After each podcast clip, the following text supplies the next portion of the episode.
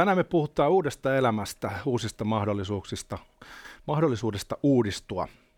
Joskus muutoksen tarve on niin suuri, että elämä pitää repiä irti sydänjuuriaan myöten. Meillä on paikalla ihminen, joka on tehnyt tämmöisen melko radikaalin transformaation elämässään. Yrittäjä podcast-juontaja Janne Ranninen, tervetuloa. Kiitos paljon.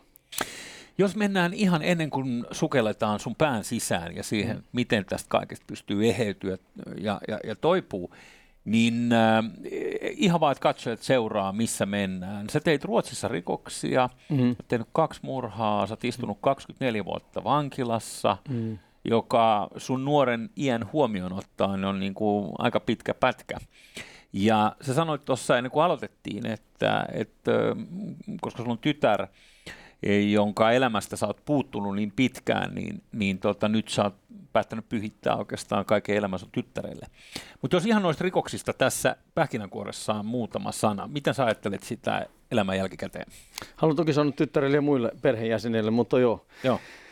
Eli mitä nyt te teen vai? Niin, tai lähinnä, että mitä sä mietit sitä sun entistä elämää?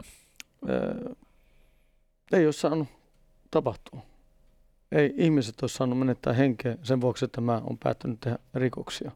Ei missään nimessä. Ei saisi olla niin, että on läheisiä tuolla, jotka ei koskaan saa takaisin heidän läheisiä sen vuoksi, että mä oon päättänyt joko murhaa heitä tai olla mukana murhaamassa heitä. Niin kadun sitä elämää, mitä olen elänyt silloin. Nyt sä oot ollut ulkona, kaksi vuotta tulee kohta täyteen. Mm.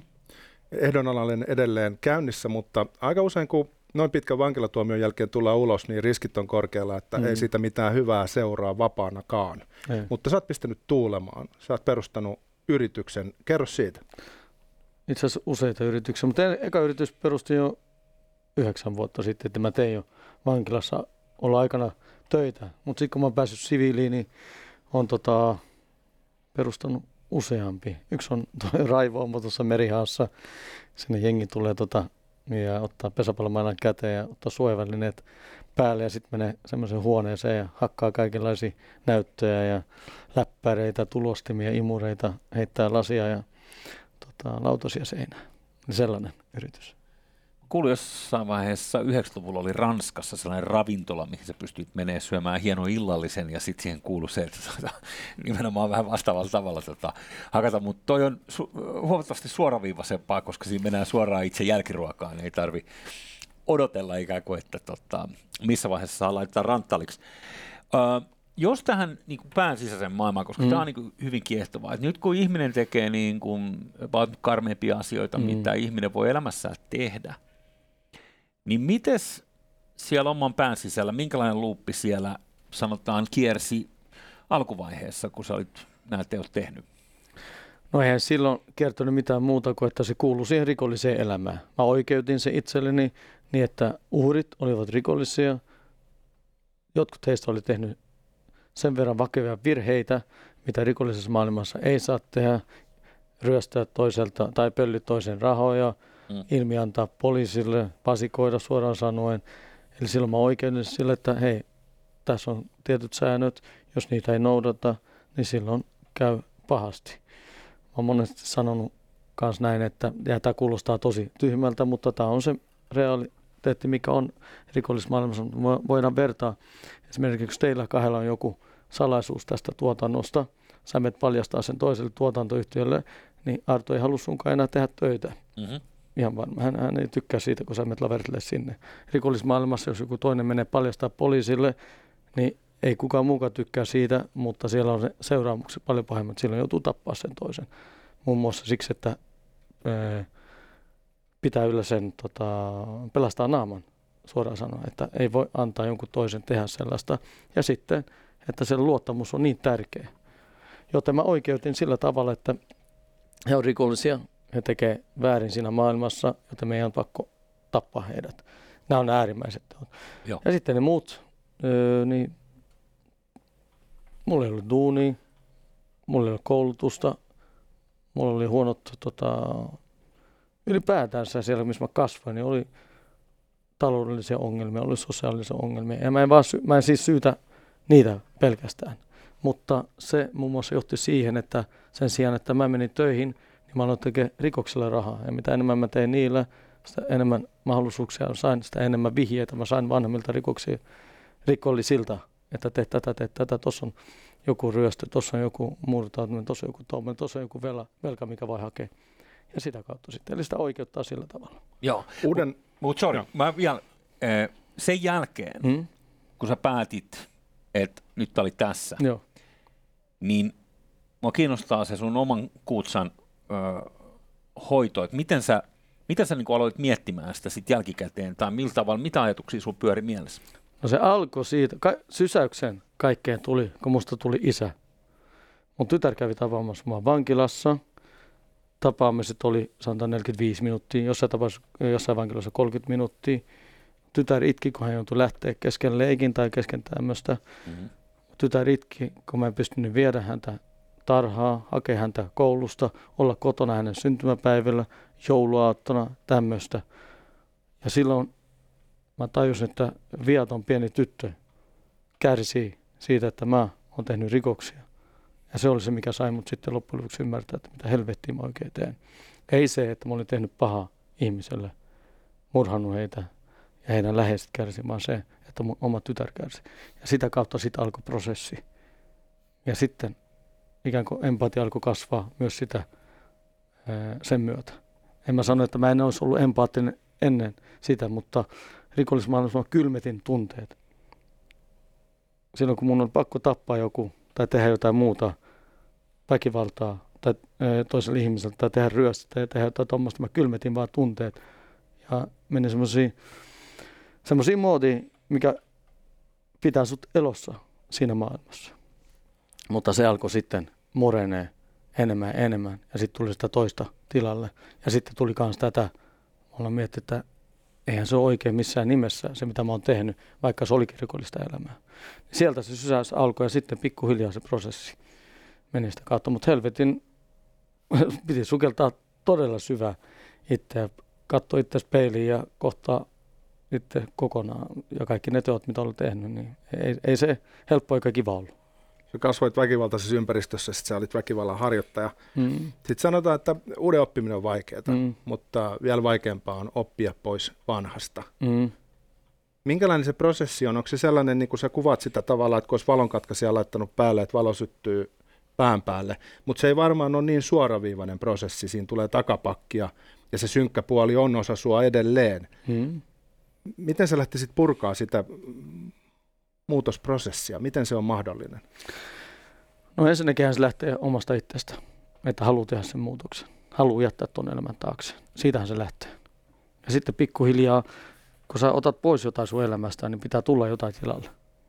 Kun mä lopetin kokonaan se riko, ö, rikosten tekeminen, sitten mulla jäi vaikka kuinka paljon aikaa, resursseja, voimavaroja, kaikki ne, mitä mä olin laittanut rikolliseen elämään, niin ne oli nyt, mun piti käyttää ne johonkin. Millä voi korvata väkivallan elämässä? No väkivallan, ethän se vaan voi tehdä väkivaltaa. Ei, näinhän se on. Eihän sitä voi korvaa ikään kuin se jollain muulla, mutta se, et sä vaan voi tehdä väkivaltaa. Mutta toihan on yksi asia kanssa, mitä mä joudun työstämään vielä nykypäivänä siis. Mutta palatakseen siihen, että oli pakko saada jotain tilalle. Oli pakko miettiä tulevaisuutta. Mä aloin opiskelemaan, mä aloin työstää ää, sanotaan työstä itteni kanssa, siis tekee joo, työtä joo. itteni kanssa. Ja myös sen, että halusin olla parempi isä, halusin olla parempi perheenjäsen, halusin olla parempi yhteiskuntajäsen. Pelkästään tämmöinen ker- asia, kun mä soitin himaa kerran ja tyttö oli menossa puistoon kesällä ja hän sanoi, että tota, hän ottaa kulhon mukaan, kun siellä saa safkoa.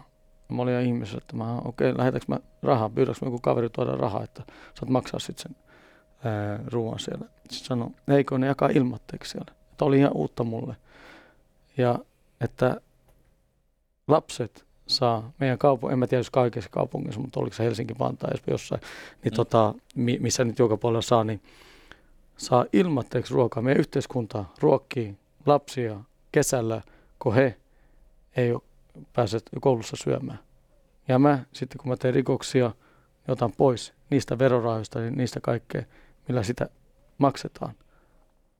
Niin se alkoi tuntua kanssa, että mitä helvettiä, mitä mä oikein teen. Miten sä oot Janne oppinut olemaan armollinen itseäsi kohtaan? No sitä mä en vieläkään pysty. Mä oon sanonut useissa haastatteluissa, että mä en, en mä ole vieläkään antanut itselleni anteeksi niitä tekoja, mitä mä oon tehnyt. Ja mä en tiedä, tuuks mä koskaan pystyy myös antaa itselleni anteeksi niitä tekoja. Mä oon kuitenkin yhden henkilön riistänyt suoraan siis tappanut ja toinen ollut mukana tappamassa. Ja tätä mä en vähättele mitenkään, mm. että mun osuus olisi pienempi siinä, vaan mä oon yhtä vastuullinen kuin ne kaikki muut, jotka olisi siinä. Mutta että mä oon tehnyt sellaiset teot, että he ei enää pysty elämään. Ei, ei siis ole mukana täällä elä, elämässä tai yhteiskunnassa enää. Niin se, tota, se, se, en mä usko, että siihen pystyy antaa koskaan anteeksi sitten. Okei, um, sä kuvasit tuossa, että sä kylmetit itseäsi mm. silloin, kun sä teit noita juttuja, mm. niin mitäs paljon oma arvios mukaan sus on psykopaattia? No kyllä mä sanoisin, että on piirteitä ilman muuta. En sano, että on täys psykopaatti, mutta on, ilme, on ilman muuta psykopaattisia piirteitä. Silloin kun pääsit ehdoalaseen, niin kaikki ei ollut sitä mieltä, että sua pitää päästä vapaaksi. Mm. Perustuuko se just tällaisiin vaarallisuusarvioihin, missä näkyy sitten tiettyjä muuttumattomia piirteitä luonteessa, joiden kanssa eläminen sitten on altistava tekijä? Ei muuttumattomia, mutta väkivaltariskiarvio se perustuu historiaan. Ja kun mun tau- historiatausta on, mikä on, niin ne joutu esimerkiksi, eh, kun ne teki mulle sen väkivaltariskiarvion, niin ei ollut Suomessa eikä muussa Pohjoismaissa eh, samanlaista ikään kuin historiaa niin kuin mulla. Jos olet, tätäkin kuulostaa, että mä vähättelisin jotenkin, mutta jos olet tehnyt yhden murhan kännipäissään – aikuisiässä, niin sitten sua voi vertaa tuhanteen ihmisiä, jotka on tehnyt niin. Ja sitten sitä kautta pisteettä, että kuinka suuri riski se on. Mutta kun mun nämä rikokset oli siinä rikollismaailmassa, ne oli suunniteltuja, ne oli kokonaisuudessaan minkälaisia ne oli. Ne ei pystynyt vertaan, ne joutui mennä Kanadaan saakka, että sai jonkun vertailukohteen.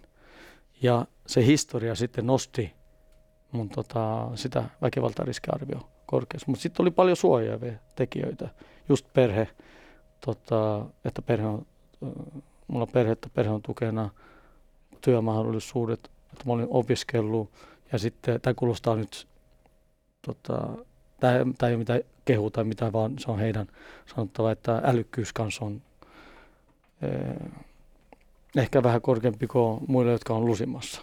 Ja nyt mä en hauku heitä enkä nosta itteni jalustella, vaan tuo mitä he sanoivat, että sekin on myös suojava tekijä siinä. Mutta mm, oli jo, mun mielestä oli keskitaso ja korkein välillä se väkivaltariskiarvio, että uusin rikoksia.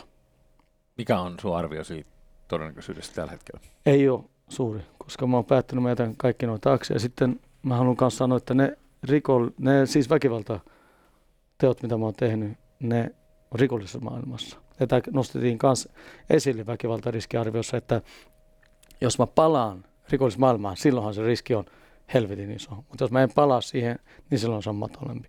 Eli mä en ole tehnyt väkivaltaa tota, ikään kuin sen ulkopuolella, vaan se on aina kohdistunut siihen maailmaan jollain tavalla. Mitäs... En sano, että se riski on ollenkaan korkea, koska mä en elä sitä maailmaa enää. Tai sitä elämää enää. Miten paljon se maailma on yrittänyt tavoittaa sua sen jälkeen, kun sä oot parannuksen tehnyt?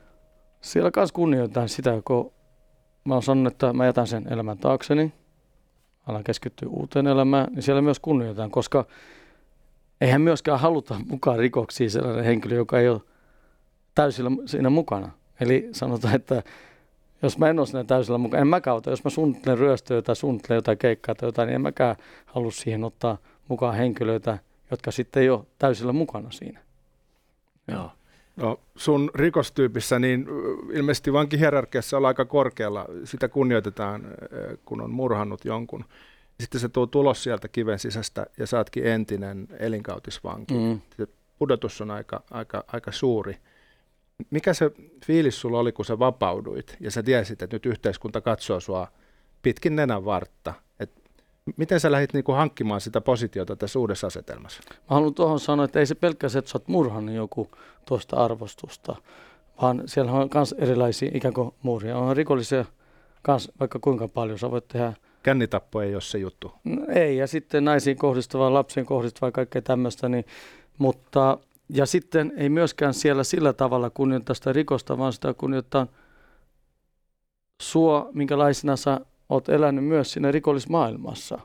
Eli tämä kuulostaa myös tyhmältä, mutta jos olet ikään kuin hoitanut asiat hyvin siellä, samalla kun sä hoidat asiat hyvin siviilimaailmassa, niin sä etenet sielläkin ja sä etenet täällä. No nyt mä kysynkin sulta, mitä sellaisia piirteitä, mitä sä oot oppinut siitä ympäristössä, missä sä vietit yli 20 vuotta, mm. sä oot pystynyt siirtämään positiiviseksi voimaksi yrittäjän elämään? Määrätietoisuus, järjestel- että mä oon järjestelmällinen, se ja tota, peräänantamottomuus, lojaalius. Jos mä teen jonka kauppaa tai jos me tehdään jotain, niin sitten se sana pitää. Näin se on. Eli varmaan ne. Ja sitten, no riskinotto totta kai. Riskinottokykyhän mulla on. Mä uskallan ottaa siis riskejä. Mä sanon, että jos kaikki, ne mun, kaikki asiat kaatuu tänä, kaikki yritykset kaatuu tänä päivänä, niin mä menen tuonne verkkokauppaan, en mä tiedä, jos saatan tehdä mainosta, mutta mä menen sinne ostaa sähkömopon, vedän tietyn ruokaläheten tota, boksin tuohon selkään ja sitten jaan tota, noita ruokaa tässä ympäri Helsinkiä. Mm. Niin se, mä, mä oon valmis ottamaan riskejä. Aika, aika siis sinänsä ironista, että toi voisi olla suoraan jostain niin kuin top 5 uh, how to succeed uh, niin kuin e-, elämässä. Et siinä mielessä nuo pointit, mitä sä luettelet, niin, niin tämä aika hiuksen hieno tämä, että näitä samoja ominaisuuksia voidaan käyttää ikään kuin hyvän rakentamiseen. Kyllä, kyllä. Ja sehän se, siinä nostettiin myös siinä väkivaltariskiarviossa esille, että mulla on just noita piirteitä, jos mä hyödynnän ne rehellisessä maailmassa, niin se on suojava tekijä, mutta samalla kun mä oon hyödyntänyt ne rikollisessa maailmassa, ne on myös riskitekijöitä, eli ne kumoaa, kumoaa sillä tavalla toisensa siinä väkivaltariskiarviossa. Mutta mä, kun mä tunnen moni henkilö vankilassa, jotka ei oikeastaan ole pahoja siis.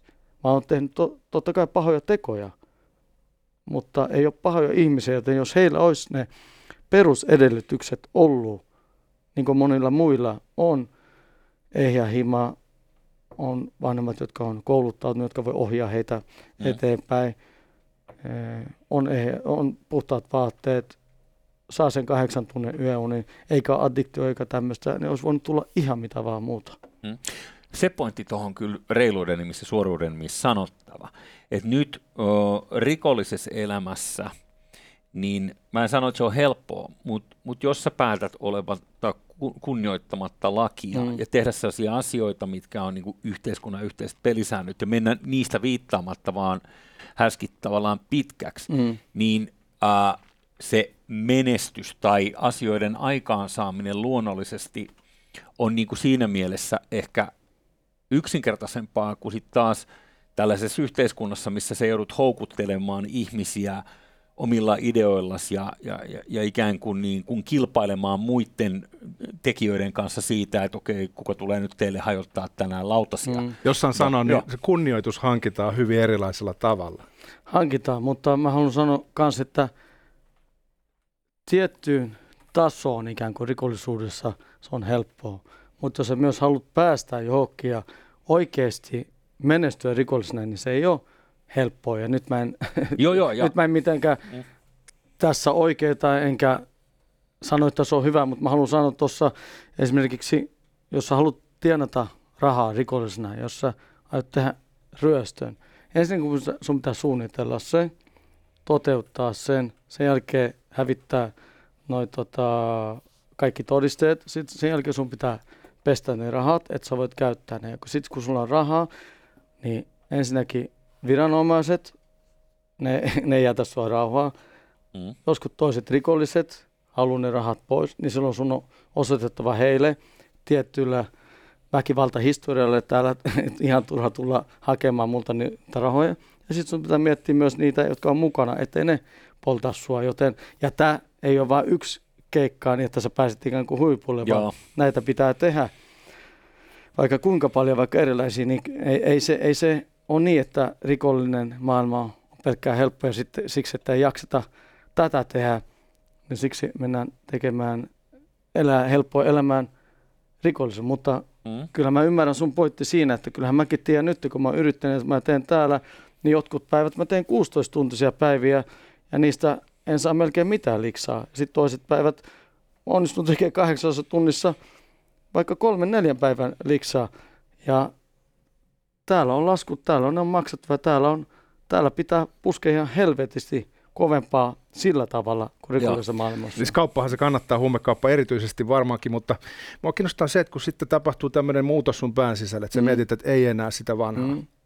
No sitten äh, siinä ympäristössä vankilassa, niin jollain voi tulla sellainen ajatus, että, että kokeillaanpa nyt, että mm. onko toi Janne onko se vankkumaton tai onko se niin kova jätkä kuin se mm. maineen perusteella on, niin onko sellaisia tilanteita ollut, missä tuon päätöksen jälkeen sä oot joutunut tukeutumaan siihen sun synkempään puoleen, jotta sä selviit kiperästä konfrontaatiotilanteesta. Eli jollain tavalla joudut vielä käyttämään niitä kykyjä, jotka mahdollisti jopa ne rikokset silloin. Joo, kyllä mä ymmärrän hyvin, mitä se tarkoittaa. Että vankilan maailmassa siellä ei ole tullut suoraan semmoista, kun siellä sulla on kuitenkin, sun pitää joka tapauksessa ikään kuin olla valmis menemään tiettyyn pisteeseen puolustaakseen itseäsi, vaikka sä oot jättänyt rikollisen elämän. Enhän mäkään, jos joku tekee mulle tai perheeni jotain tänä päivänä, niin kyllähän mä puolustan itteni. Ongelma vaan on siinä, että kun mä puolustan itteni ja sä puolustat itsesi, niin sitten mä tuun tekemään sen paljon räikeimmin valitettavasti varmaan. Mä oon valmis siihen, tai siis no sanotaanko mulla on kyky siihen, mikä on helvetin väärä. Mä, mä, mä, mä tiedän, mitä mä teen ja sitten mä saan erilaisen tuomion kuin sinä. Mutta mä oon kuitenkin totta kai valmis puolustamaan itseäni ja perhettäni. Ja vankilassa kuitenkin tiedetään se kanssa, että ei sielläkään haeta turhaa konfrontaatiota. Onko tullut Mutta, jotain tilanteita, missä tavallaan joku uhkaa ja se joudut vähän näyttää sun kortteja? Ei, ei, ole, ei ole. Kyllä, kyllä varmaan kaikki on sitten ymmärtänyt, että annetaan Jannen elää oma elämää. Mutta tulee paljon muita asioita, missä mä joudun niellä ylpeyteni ihan arki, ja ne tulee melkein päivittäin siis, missä, kun sehän on kuitenkin mulla selkärangassa ja se vie mut noin nopeasti takaisin va, mm. vanhoihin toimintamalleihin ja mä haluan toiminta erilaista, mutta... Onko mä, anteeksi mä keskeytän, voiko se mennä baariin? Ottaa muutama oluen ja sitten siellä saattaa joku tulla. Tiedät, uskallatko mm. laittaa itse siihen tilanteeseen? Oon laittanut itse siihen tilanteen usein ja sitten on käynyt niin, että siellä on käynyt niin, että joku on Joo. tullut sanomaan tai joku on tullut lässyttämään. No onneksi siellä on ollut henkilöitä mun ympärillä sitten ja he on, he on käynyt sitten aluksi puhumassa hänelle järkeä sille henkilölle ja sitten se on jättänyt rauhaa. Joo. Mutta kyllähän mä tiedän, että mitä hän on jutellut hänelle, että hän tajuaa sitten, niin kyllähän sellaisia käy, mutta uskallan mennä joka puolelle – mutta kyllä se on hyvä, että olisi jotain porukkaa myös ympärillä. Mutta mut tällaisia hahmoja, hmm? jotka varsinkin niin kuin hyvässä nousuhumalassa haluaa hmm. haastaa, mä en ymmärrä mikä osa ö, ihmisistä, tai ja nyt pelkästään käytännössä ainoastaan miehistä, mutta heillä on joku semmoinen ihmeellinen death wish, että kun mä tunnen tuossa yhden sellaisen aktiivin ammattila- entisen ammattilaisnyrkkeilijän, hmm joka menee baariin maailman lempeä jätkä, Joo. niin se suunsoitto mm-hmm. ö, yleensä aina, että jos tarpeeksi pitkään istuu tiskillä, niin joku jossain vaiheessa siltaa tulee sanoa, että sä, sä lyöt niin kuin ämmää, että, mm-hmm. että sä osaisi lyödä. Ja sitten niin hän miettii mielessään, että nyt, että jos tässä kävisi niin, että hän sitten löisi, mm-hmm. niin hän voisi saada syytteen niin kuin taposta tai kuolemantottumuksesta mm-hmm. vähintään. Niin ö, se on vaan uskomaton. Mä en, mä en, niin kuin, mä en tiedä, mikä tämä on tämä sähköaitaan viereen kusemisen mm. niin kuin, juttu, mutta, mutta sellaisia tuntuu olevan keskuudessamme niin ikään. Ilman muuta. Tuossa mä näin jossain kerrossa oli joku muukalaislegiolainen, joka sitten oli niin kova ja kaikkea. Ja, mutta ja. kyllähän sitten loppujen lopuksi kanssa ymmärsi ehkä, että ei olekaan niin kova, ilman että tuli siis mitään taistelua, mutta joo, kyllä noita valitettavasti tapahtuu. Toki se on paljon myös omasta käytöksestä mihinkä menee ja mihinkä aikaa, mutta mm. se on ikävä, että pitää rajoittaa sitten sillä mm. tavalla itseään, kun enhän mäkään ihan mihinkä aikaa, vaan varma, ja sitten jos kello alkaa lähestyä pilkkuun, niin ehkä mä lähden tunti aikaisemmin sieltä. Joo. Ei pelkästään siksi, vaan muutenkin, että mä olen niin helvetin väsynyt nykyään niin himaan nukkumaan. Se oli kivempaa olla himassa, mutta ymmärrän tuon pointin, mitä sanot. On niin erilaista seläille taputtelua. Ensinhän se alkaa mm. mukavasti, mutta sitten siinä voi tulla lisää voimaa. Ja tilanteet on varmaan haastavia itse kullekin, mutta sut tunnetaan julkisuudesta, niin näitä mm. varmaan sitten sattuu kohdalla. Valitettavasti, mutta niin aika harvoin kuitenkin näin livenä. Aika paljon mä olen noissa... Uskallaks me? Aina uskaltaa, kyllä. Tota, aika paljon noita komme, some noissa kanavissa kommentteja ja kaikkea tuommoista ja viestejä semmoisia. Joo. Ni, ni, ni, niitähän tulee helvetisti. Miten sä suhtaudut niihin? No, mun vaimo aina nauraa, että mä suhtaudun vähän liiankin hyvin. Mä, mä vaan nauran niille ja sitten välillä mä vaan itse asiassa vastaan niille kaikenlaista ja sitten jatketaan siitä.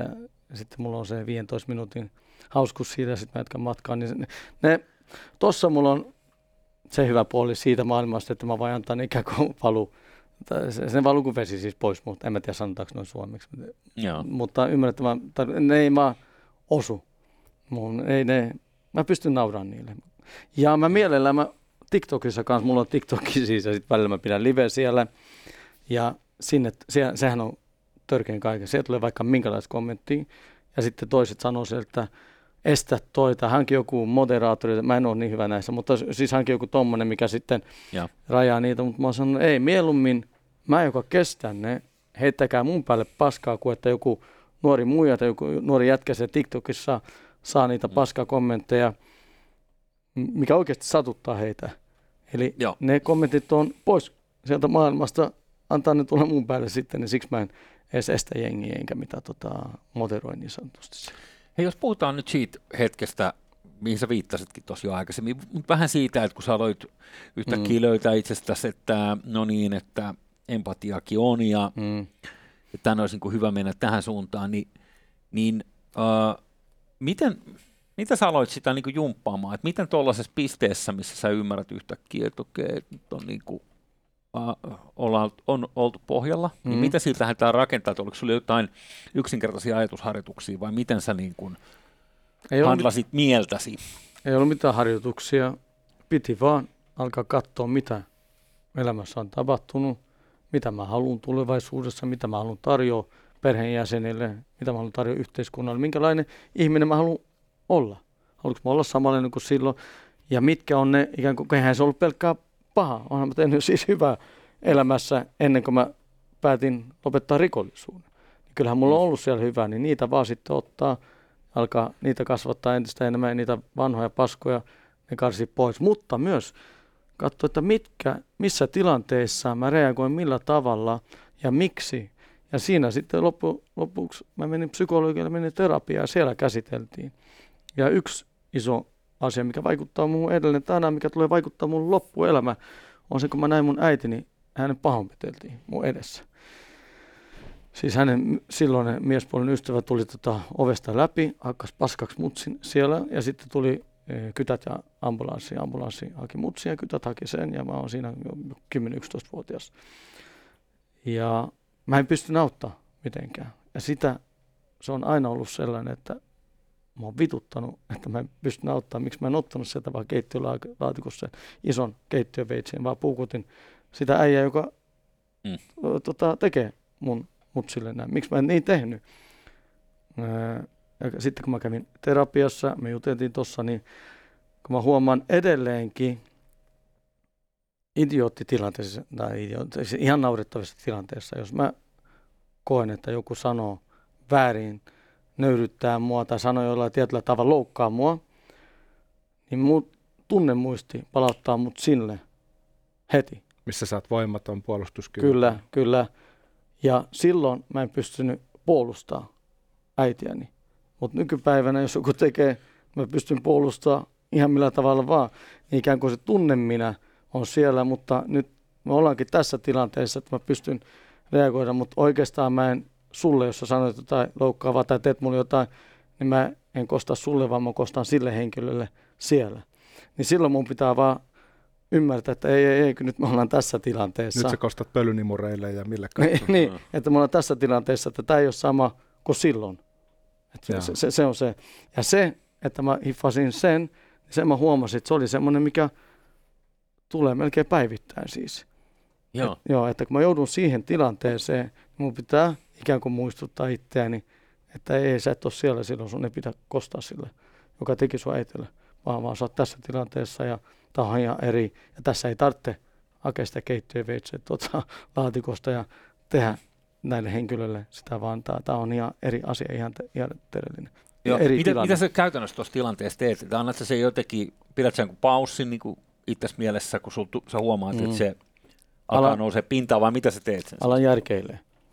Tunnehan haluaa edelleenkin tehdä, siis kostaa. Tu- Tunne Mm. minä haluan edelleenkin hyökkää ja tehdä jotain ja tehdä sille helvetisti pahaa sille, joka on ikään kuin tehnyt mulle sen loukkauksen, nöyrytyksen, vaikka se ei olekaan mitään. Mutta, se, ei, mutta, mutta järkeily sitten sanoo, että ei, kun mä, me ollaan tässä nyt ja ei tarvitse kostaa sillä tavalla, voi vaan sanoa henkilölle, että joo, paino helvetti, että mä lähden tonne suuntaan, missä, tonne suuntaan, tai sitten joo, joo, hyvä, hyvä, hyvä, oot, Joo. vitun kova jätkä, tai joo, joo, sä oot. Toi vaatii pikkasen työstä ja vähän niin kuin hankkiminen ei onnistu yhdessä päivässä. Mm. Mm. Miten tota, fiksun kaverina, niin äh, onko sulla joku sellainen oppijärjestelmä, johon sä oot tukeutunut, oot lukenut raamattua tai stoalaisuutta tai jotain filosofiaa, joka on avannut sulle mahdollisuuden hahmottaa asiat toisin?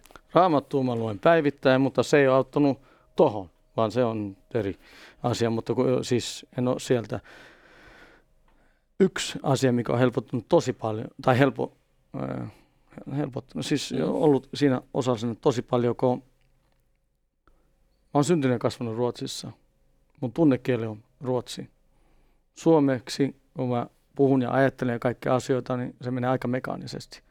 Ruotsiksi, kun mä puhun tai ylipäätänsä kun mä oon Ruotsissa tai puhun ruotsiksi jonkunkaan, niin se, se tun- tunne tulee sieltä ihan eri tavalla. Ja sitten me tämän, eh, itse asiassa Agredissa juteltiin yhdestä asiasta, kun mä muistan tarhan, missä mä kävin, sen, eh, se ryhmä, missä mä olin siellä, se nimi oli Tussilogo, ja eh, sen käännös ruotsiksi, suomeksi on leskenlehti. Jos sä sanot mulle leskenlehti, se ei sano mitään. Mutta jos sanot mulle tussilogo, niin se vie mut, silloin mä oon siellä pihalla. Mä näen mikä väri siinä tarhassa on, mä näen ne pienet jalkapallomaalit, mä näen se kentän, mä näen kaikki Mm. muut. Mä, mä, mä palaan siihen, mutta leskelehti ei sano mitään. Joten tuommoisessa tilanteessa käytiin terapiassa siellä Agretissa läpi, että silloin vaan ankkuroi jonkun tollaisen sanan, niin silloin se ikään kuin vie mut siihen, että mä en ole sitten sitä mekaani, pelkästään mekaanisuutta siinä. Tämä kuulostaa vähän tyhmältä, mutta Ei, saatta, saattaako te kiinni? ymmärrän, että sulla on tietty sellainen irrallisuus ehkä tunneelämässäkin, mikä johtaa semmoiseen nopeeseen oikotiehen, Mm. missä se väkivalta voi tulla. Sit sä yrität niinku yhdistää tavallaan ne pisteet, mitkä ihmisellä yhdistyy turvallisessa lapsuudessa luonnostaan. Joo, vaikka mä, se vie mut tunteella tonne ja tunteella mä haluan tehdä jolle paha, niin kuitenkin kun mä saan ankkuroitua ne sitten johonkin, Joo. mikä saa mut ikään kuin lempeämmäksi siinä tilanteessa, sanotaanko lempeä kilteämmäksi ehkä, tai ei väkivaltaisemmaksi, niin silloin mä pystyn tota, sitä kautta pysäyttämään sen tilanteen aika hyvin. Se käy järkeen kyllä. Oot sä niin kuin tulivuori, joka nukkuu? Ehkä, ehkä, ehkä, mutta en sanoisi myöskään niin, että arvaamaton. Mä en ole koskaan tehnyt arvaamattomia rikoksia. Kaikki rikokset, mitkä mä oon tehnyt, ne on ollut suunnitelmallisia. Tai sitten nuorempana kännipäissään just näissä tilanteissa, kun on tota, tuntenut itseäksi loukatuksi tai niin silloin on tehnyt. Mutta mikään ei ollut semmoista arvaamaton, että kukaan ei ole saanut turpaa multa tai puukolta tai ampunut ketään noivaa tuossa tai päättänyt ryöstää ton kaupan tai ton pankin tai ton arvokuljetusryöstön, niin siksi sanoisin, että tuli vuoden, mutta sitten kun on ikään kuin tarve, niin sitten se Joo. purkautuu. Tarve kuulostaa tyhmältä, mutta niin palaan siihen, että puolustaakseen itseäni tai perhettä, niin silloin se tuli Mm. vuoden. Niin aggressio Oikein voi olla kautta. myös positiivinen voima. Se voi olla eteenpäin vievä Mm. voima, se voi olla jämäkkyyttä, se voi olla periaatteellisuutta. Jos puhutaan siitä podcastista, mitä sä teet, mikä Joo. on huikea, JR True Crime. Kiitoksia. Miten sä kutsut vieraat? Ne on kaikki entisiä pahiksia, onko osa vähän nykyisiäkin? Onko se kaikki sun linna tuttuja? Ei kaikki, onhan siellä va- vaikka mitä, siellä on rikosseuraamuslaitoksen pääjohtaja, siellä on kirjailijoita, siellä on kaikkea, mutta, Häntä nä- ei vitti kutsua rikolliseksi. mutta hänelläkin on JR-merkintä.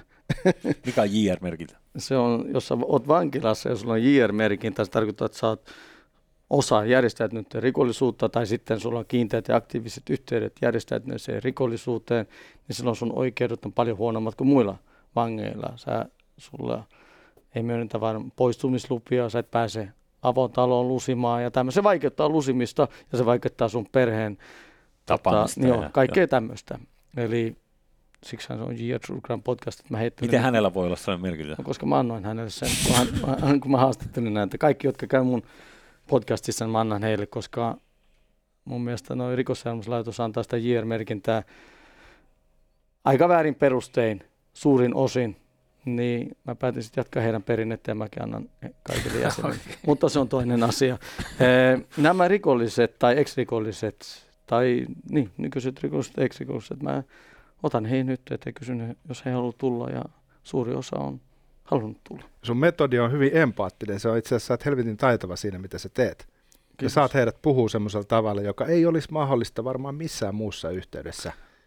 Kai sä jatkat sen tekemistä, vaikka raivooma vie aika paljon aikaa. Jatkan ilman muuta ja mä pahoittelen tässä kaikille kuuntelijoille ja katsojille, että mä en nyt pystynyt julkaisemaan jaksoja, mutta se leipätyö on raivouma ja sillä on tota, maksettava laskut, joten se, siihen on mennyt kaikki aika nyt.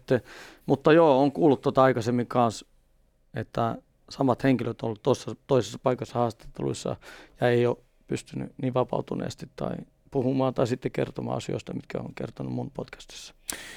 Hei, miten sellainen näkökulma, kun tosiaan sä oot Ruotsissa kasvanut ja Mm. Ruotsissa rikoksia tehnyt ja Ruotsissa lusinutkin, niin miten sä oot katsellut tätä Ruotsin viimeaikaista kehitystä, niin kuin jengi, ähm, jengit, jotka on nousussa, autot, jotka palaa Mm. tietyissä kaupungin osi- osissa aina säännöllisesti. Mitä Hantseja nyky-Ruotsista? Se on ihan kauheita. Ja mähän käyn paljon siellä.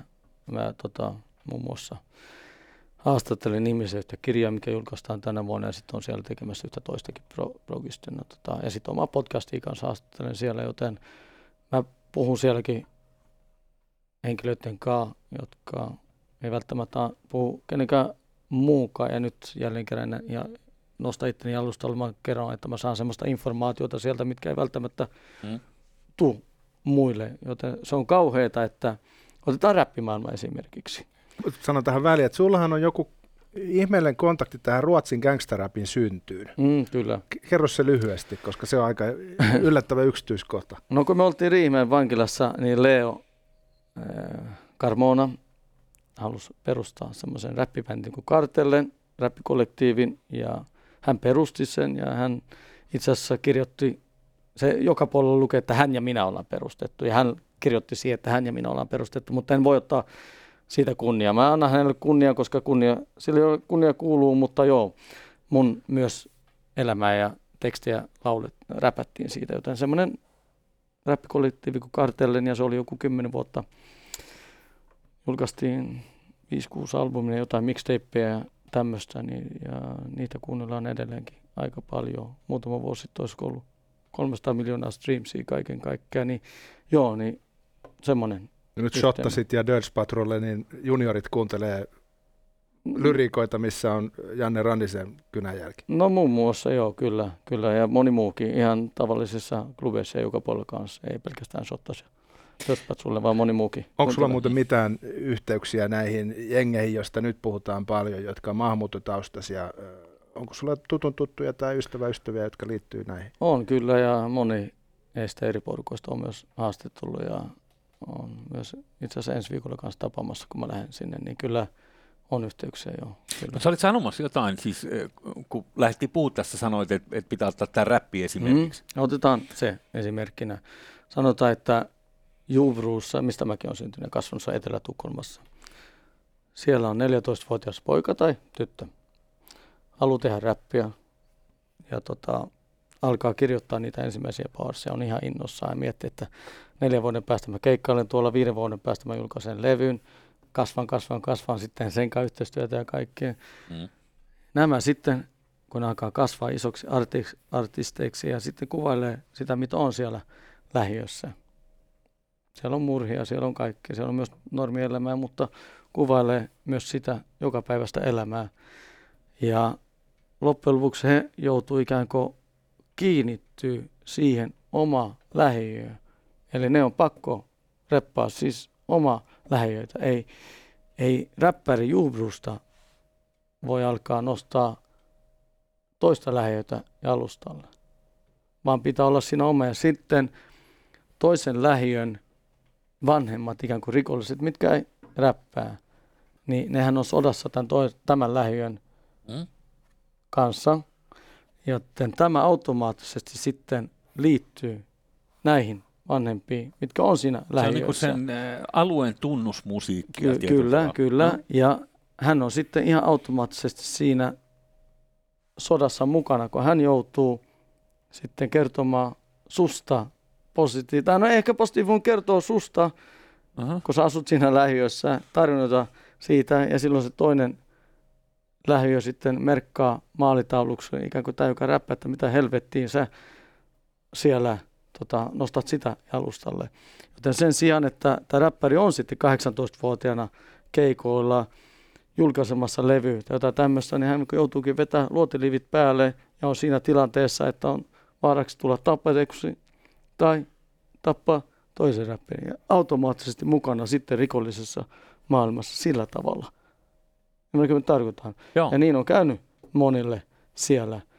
Ja se on se helvetin traagista, että siellä on paljon lahjakkuutta, paljon lahjakkaita ihmisiä, mutta sitten on räppimaailma, niin se nivoutuu niin vahvasti siihen, että pitää edustaa sitä ikään kuin omaa eh, aluetta. Ja silloin kun sä edustat sitä, niin silloin sä oot automaattisesti viho, vihollinen toisten lähiöiden. Ja siitä sitten joutuu sotaan.